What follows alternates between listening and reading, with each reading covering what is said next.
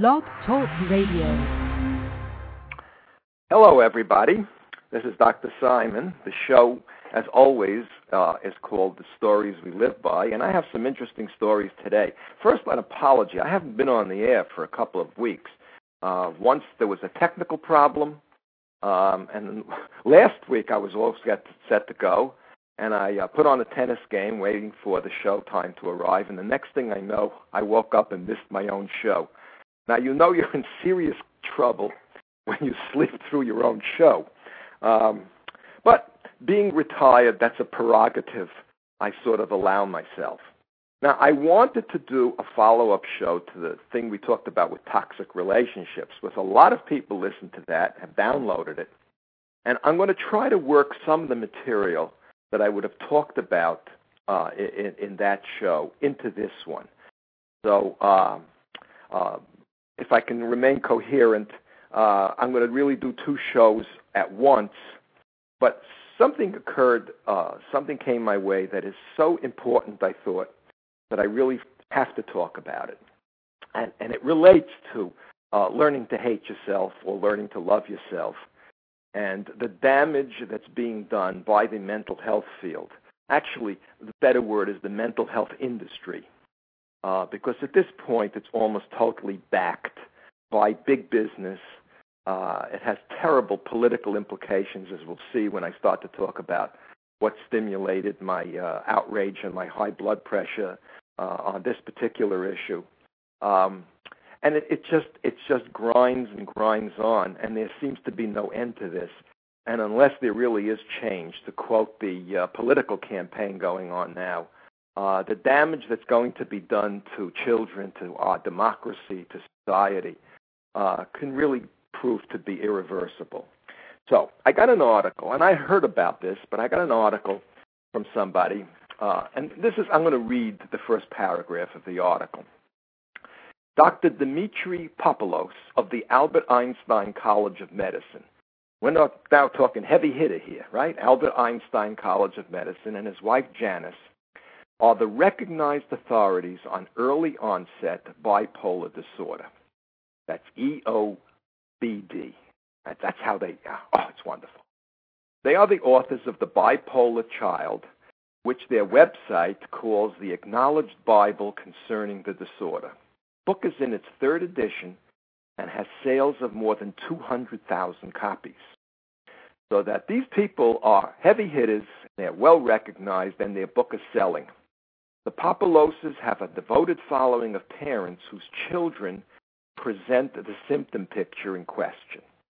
The Papoloses believe that EOBD is a serious psychiatric illness caused by as yet unknown biological abnormalities and routinely recommend a treatment plan that features powerful psychotropic drugs.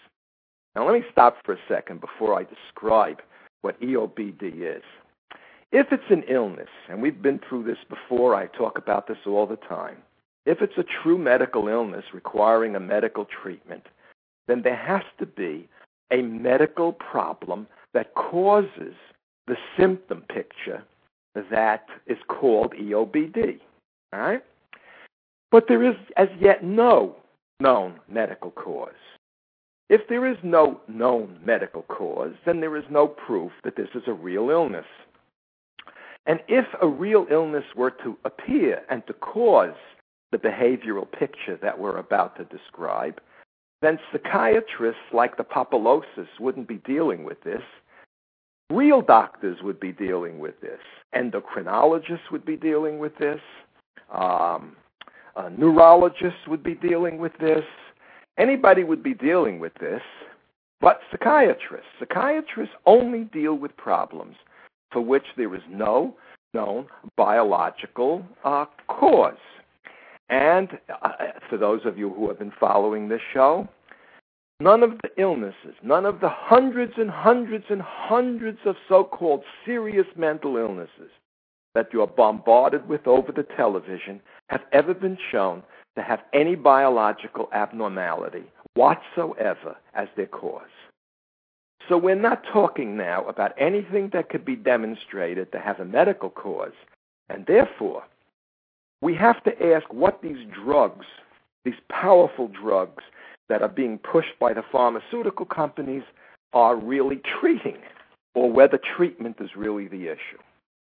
So, let me continue. They claim that this disorder is much more prevalent than previously thought. Every time you hear about a new invented illness, it's much more serious than previously thought. For example, they assert that 80% of children with EOBD are found to meet the full criteria for attention deficit hyperactivity disorder, which is to say that most kids are diagnosed with ADHD, have or also have or really have EOBD.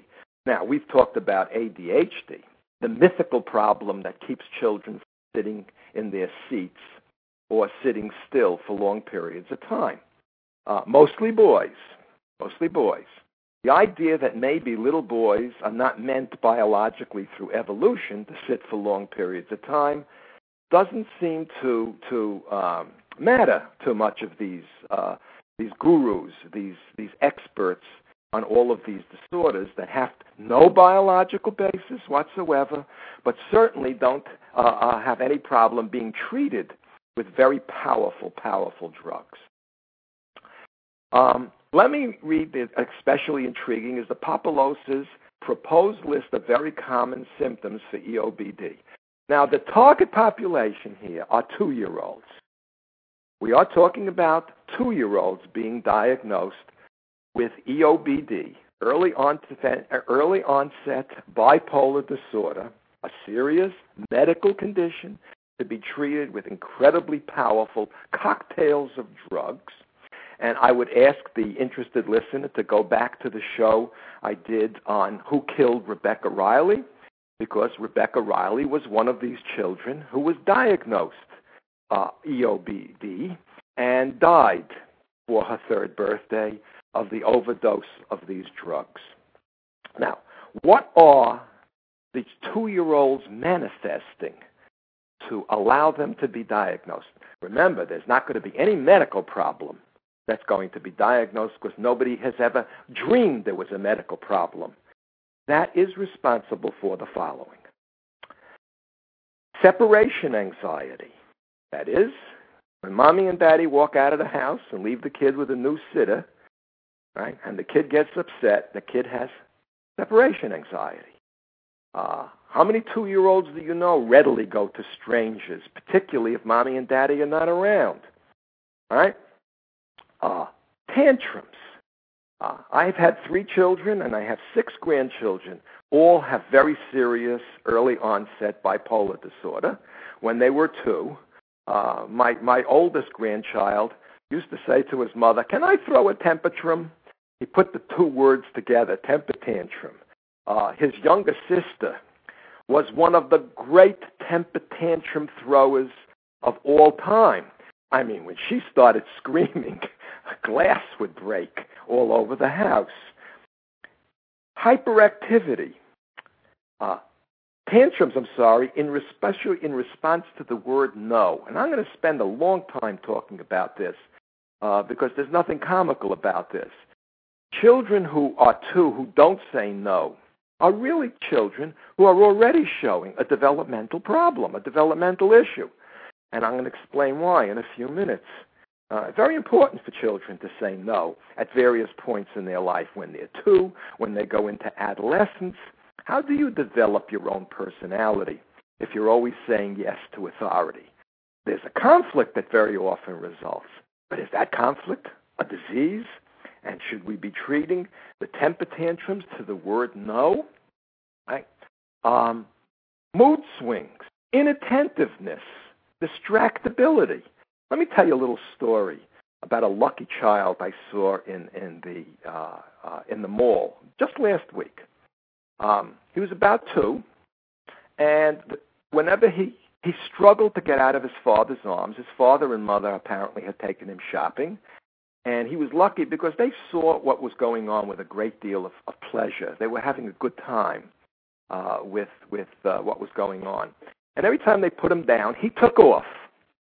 And like the typical two-year-old, he took off away from his parents. If he looked over his shoulder, he giggled and laughed because this is a fun game for two year olds to run away from the authority. Now, had they got, let him get away, had he he would have suddenly discovered mommy and daddy were not there, he would have panicked and he would have cried very, very hard for mommy and daddy. So he was separating. He was in a controlled separation from his parents. The father would let him go and laugh and then run after him and pick him up. And when he picked him up and said, No, not that way, the kid cried. So the father threw him in the air and distracted him. If you work with humor, if you work with appropriate discipline with a two year old, they're really not very hard to distract. Two year olds are supposed to be distracted. They're supposed to be inattentive. They're supposed to be paying attention to everything in the world around them.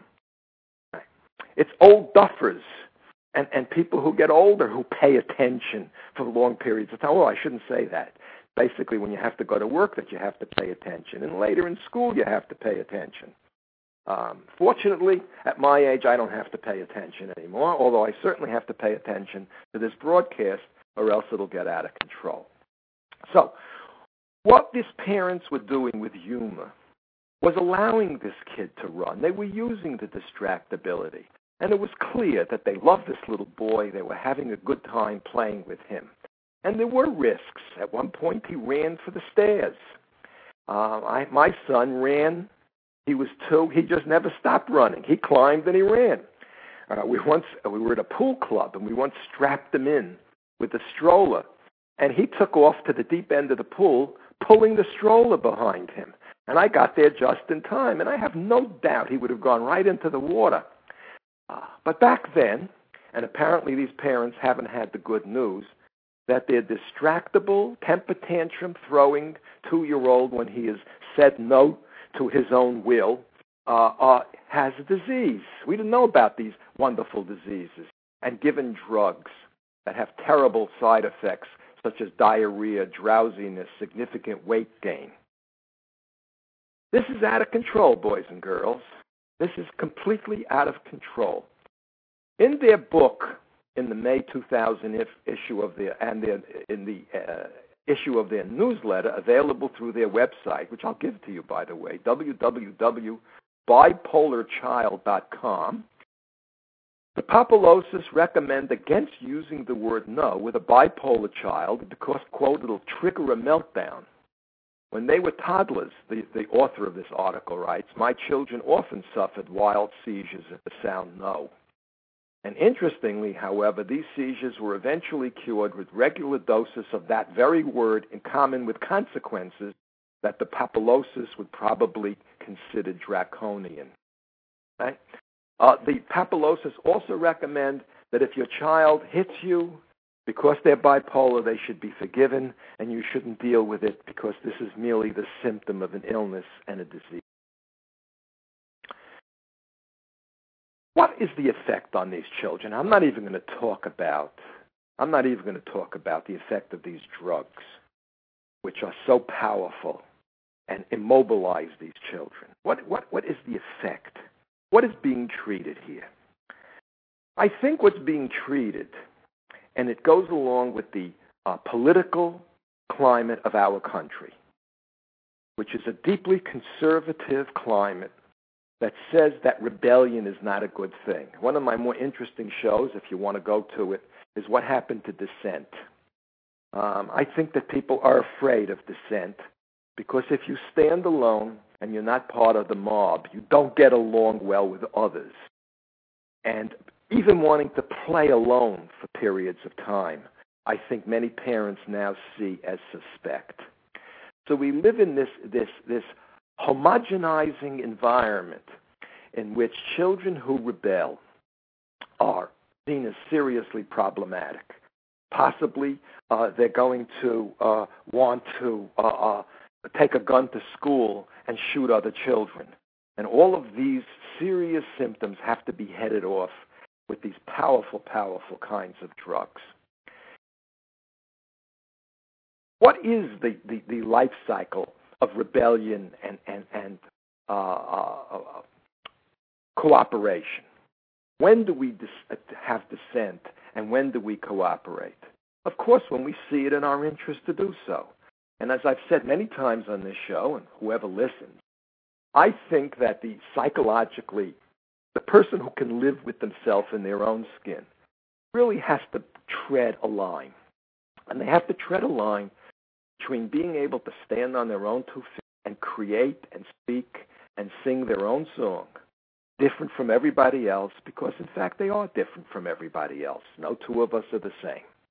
And yet, if we veer off only on our own, if we don't have love, if we don't have attachments, don't have friends, if we don't have family, if we're not part of something larger, then we, we are lost. We're alone. We're lonely. Um, prisons are filled with people who can't get along with others. Uh, mental hospitals, well, actually, they're prisons. They're not really hospitals at all uh, because none of the people in these hospitals have ever been demonstrated to be actually sick. They're psychiatrically sick, which means that they're behaving in ways that they're not supposed to behave. They have gone off on their own. They're living in their own world for whatever the reason. Um, and, and if the reason is ever shown to be a biological problem, then we'll call real doctors, neurologists, endocrinologists, real doctors to deal with this problem. Uh, the psychiatrists will uh, have to give up this individual for a medical ward or a real uh, hospital where they don't have bars on the windows and locks on the doors. Only prisons have those uh, uh, accoutrements. So we have to find a way. And while I was watching this happy couple with their little boy, they were helping this little. They were picking him up, they were hugging him, they were kissing him, they were laughing, they were playing, and he was playing back. And then when he wanted to go, they would let him go, but they wouldn't let him go beyond a certain point that they believed in their good judgment was going to be either dangerous for them or dangerous for the child or for both. And if you look at this process of moving away from our loved ones as we grow older, as, as we rebel, as we fight, as we say no, and the word no really has a flip side. We say no to authority so we can say yes to ourselves. We can't say yes to ourselves unless we say no to authority. And if children are raised in a kind of a loving atmosphere with appropriate discipline, which either doesn't throw them out of the door when they say uh, no, or doesn't crush their spirit as the Papoloses would have us do. I mean, the, the Orwellian notion of the Papoloses is to crush these children, not with draconian discipline, not with hitting, but by numbing and damaging their brains and their bodies so that they really can't rebel.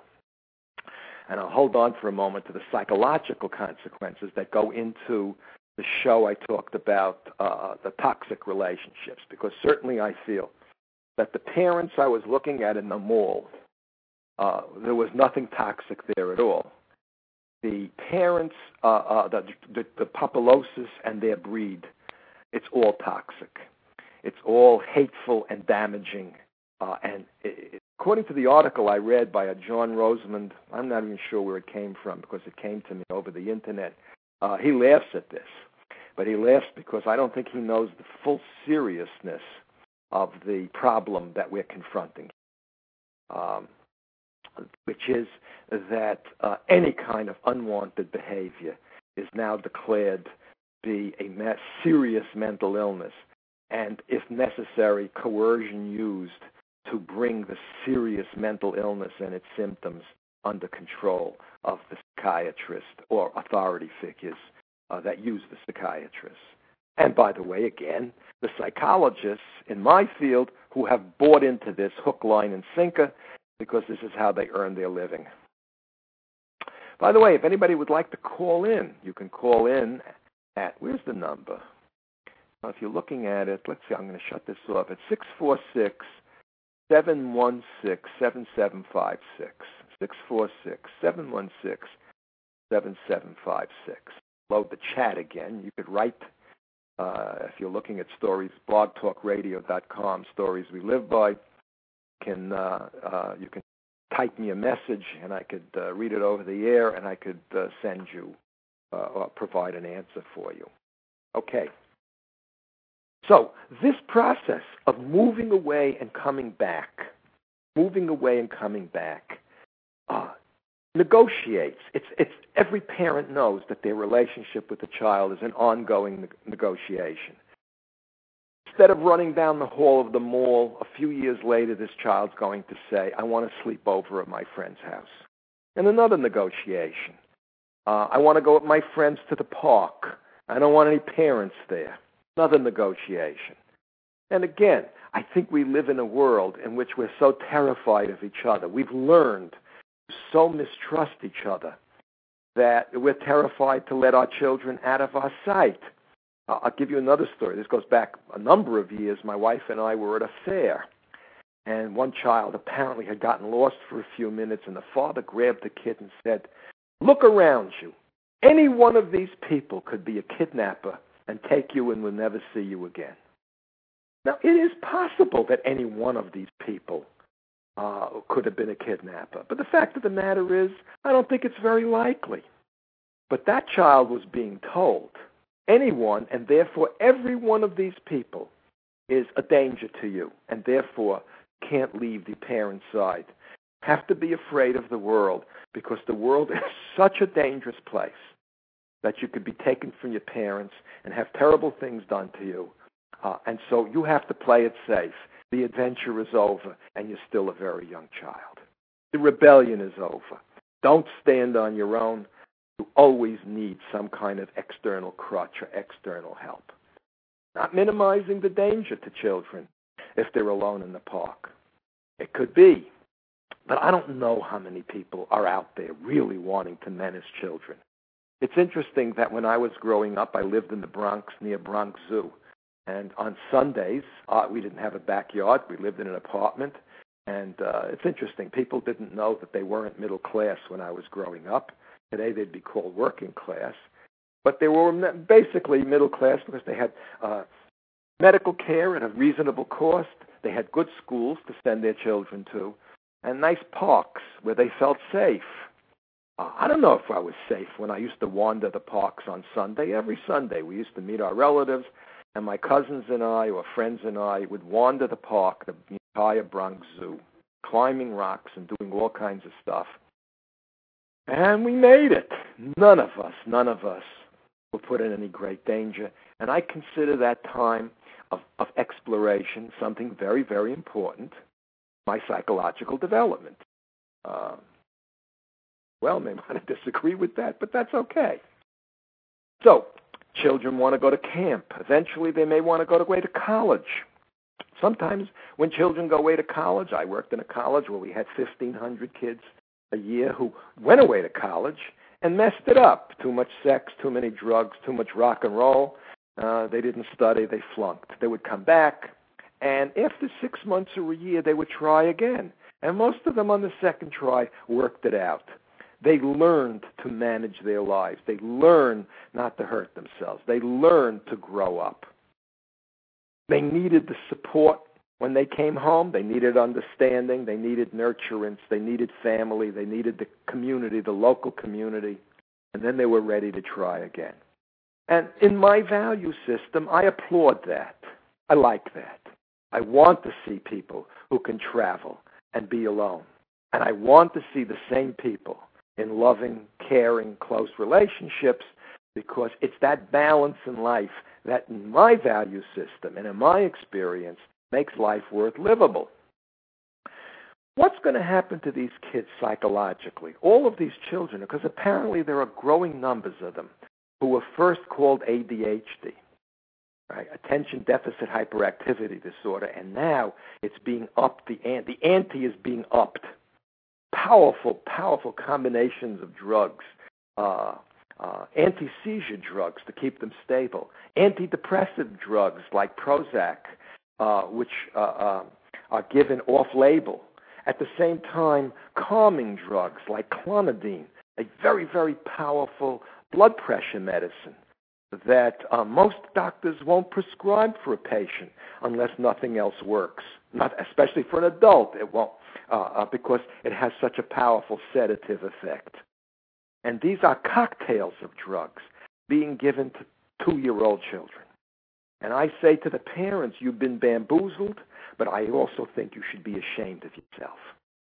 And I think it's already now two generations in that people have been taught to fear their own decision making, to know how to deal with a child and stand up to those children, uh, and, and not be afraid that when a child does melt down and kick and scream because they're crying, because their no was met with a no.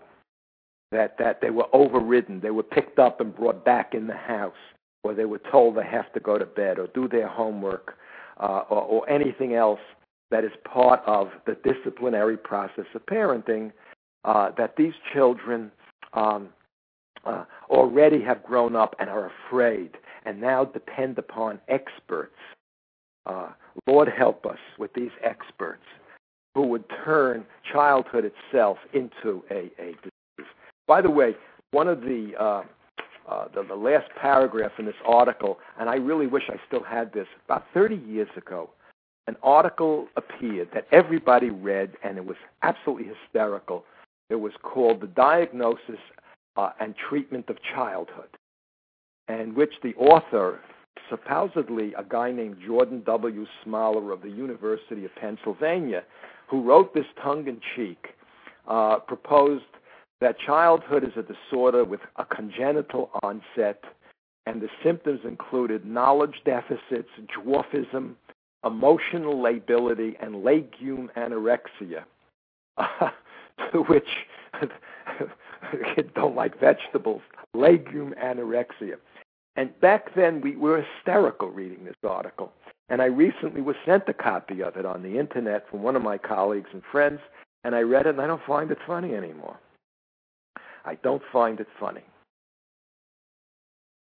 How do you avoid toxic relationships?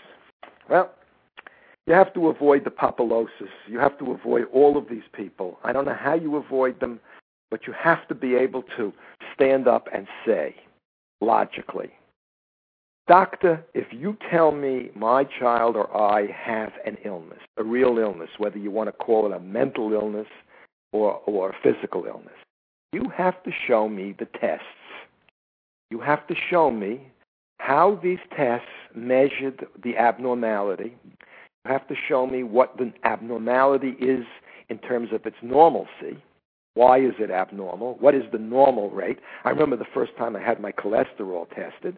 I was told 250, and that was normal. It was normal because 250 was the average cholesterol. A few years later, I was told 250 was going to produce a heart attack and I was going to lay down and die. And of course, I got frightened along with everybody else, and I took my cholesterol drugs. And what's fascinating is that over the last few years, rumors have been percolating that uh, the, statin drugs were again another ploy of the drug companies uh, to form have a blockbuster drug that people would take, millions and millions of people would take for their entire lives. And just last week, the science in, in the section of the New York Times, the back of the of the Weekend Review, was a long article suggesting that cholesterol in and of itself does not have any relationship to heart disease, and saturated fats in your diet have no relationship either to cholesterol or to heart disease. So uh, by the way, I'll continue to take the statin because apparently they have an anti-inflammatory uh, uh, process um, that it itself may be the reason why it does lead to a reduction in heart disease. but uh, eat your cheese, boys and girls, and have your steak. Uh, it, it's about over. This particular scare that told people uh, that eggs were going to put them in an early grave is about it's about done. Uh, just a quick side story. Uh, when I went to my doctor about 10 years ago, it was a doctor I saw before the last one, and I, I said to him, uh, You know, I read that eggs are really a perfect food and they're not going to affect my health. He said, Well, I think so too. You can have two eggs a week. I said, Why two? Why not four? He said, Okay, have four eggs a week. I said, Why not six or eight? He says, You can have as many eggs as you want. I don't think it makes a difference, but I'm not supposed to say that because standard medical knowledge says that eggs are bad for you. Well, uh, the experts are out there, and as long as they're selling stuff, you have to be have to be careful. And so when someone says to you, you have a mental illness, you have to say, no, this is a label. You have to fight against the label because you have to fight for yourself and you have to fight for your children. Because these two year olds are being told, in fact, that they're sick, but they're not sick. The real message here is your defiance, your temper tantrums, your distractibility, which may be driving your parents crazy, is just behavior. It's unwanted behavior. And if you really believe what the doctor is telling you, then the hidden message is not that you're sick, that you're morally deficient. And you have to remain on guard against your moral deficiency and never understand your motivation, never understand the reasons why you behave as you behave, because there's nothing to understand. There's, all these behaviors are merely the symptoms of a sickness. And so, you will now live with shame. You will now live with a sense of hopelessness. You will now live fearing that if you strike out on your own, you won't be able to do it. Is it a struggle to learn something new? Yes. Most things are a struggle, particularly if they're worthwhile. Anybody watch the Super Bowl last night? Boy, were these guys taking a beating on that field. But it was important to them, whether you like sports or not. And I'm not particularly a, a big uh, football fan. I was in awe of the effort that these people put in, both as individuals and as a team. Nothing comes easy if it really is worthwhile. I don't know why that's so. I didn't make the rules by which people live. But nothing does come easy. Development, growing up, becoming mature is a process that is involved with struggle. And now we're being told over and over that normal behavior that bothers yourself or someone else is not motivated. It has no meaning. It's not involved with context. It is not a part of the developmental process. It's a sickness, a moral deficit.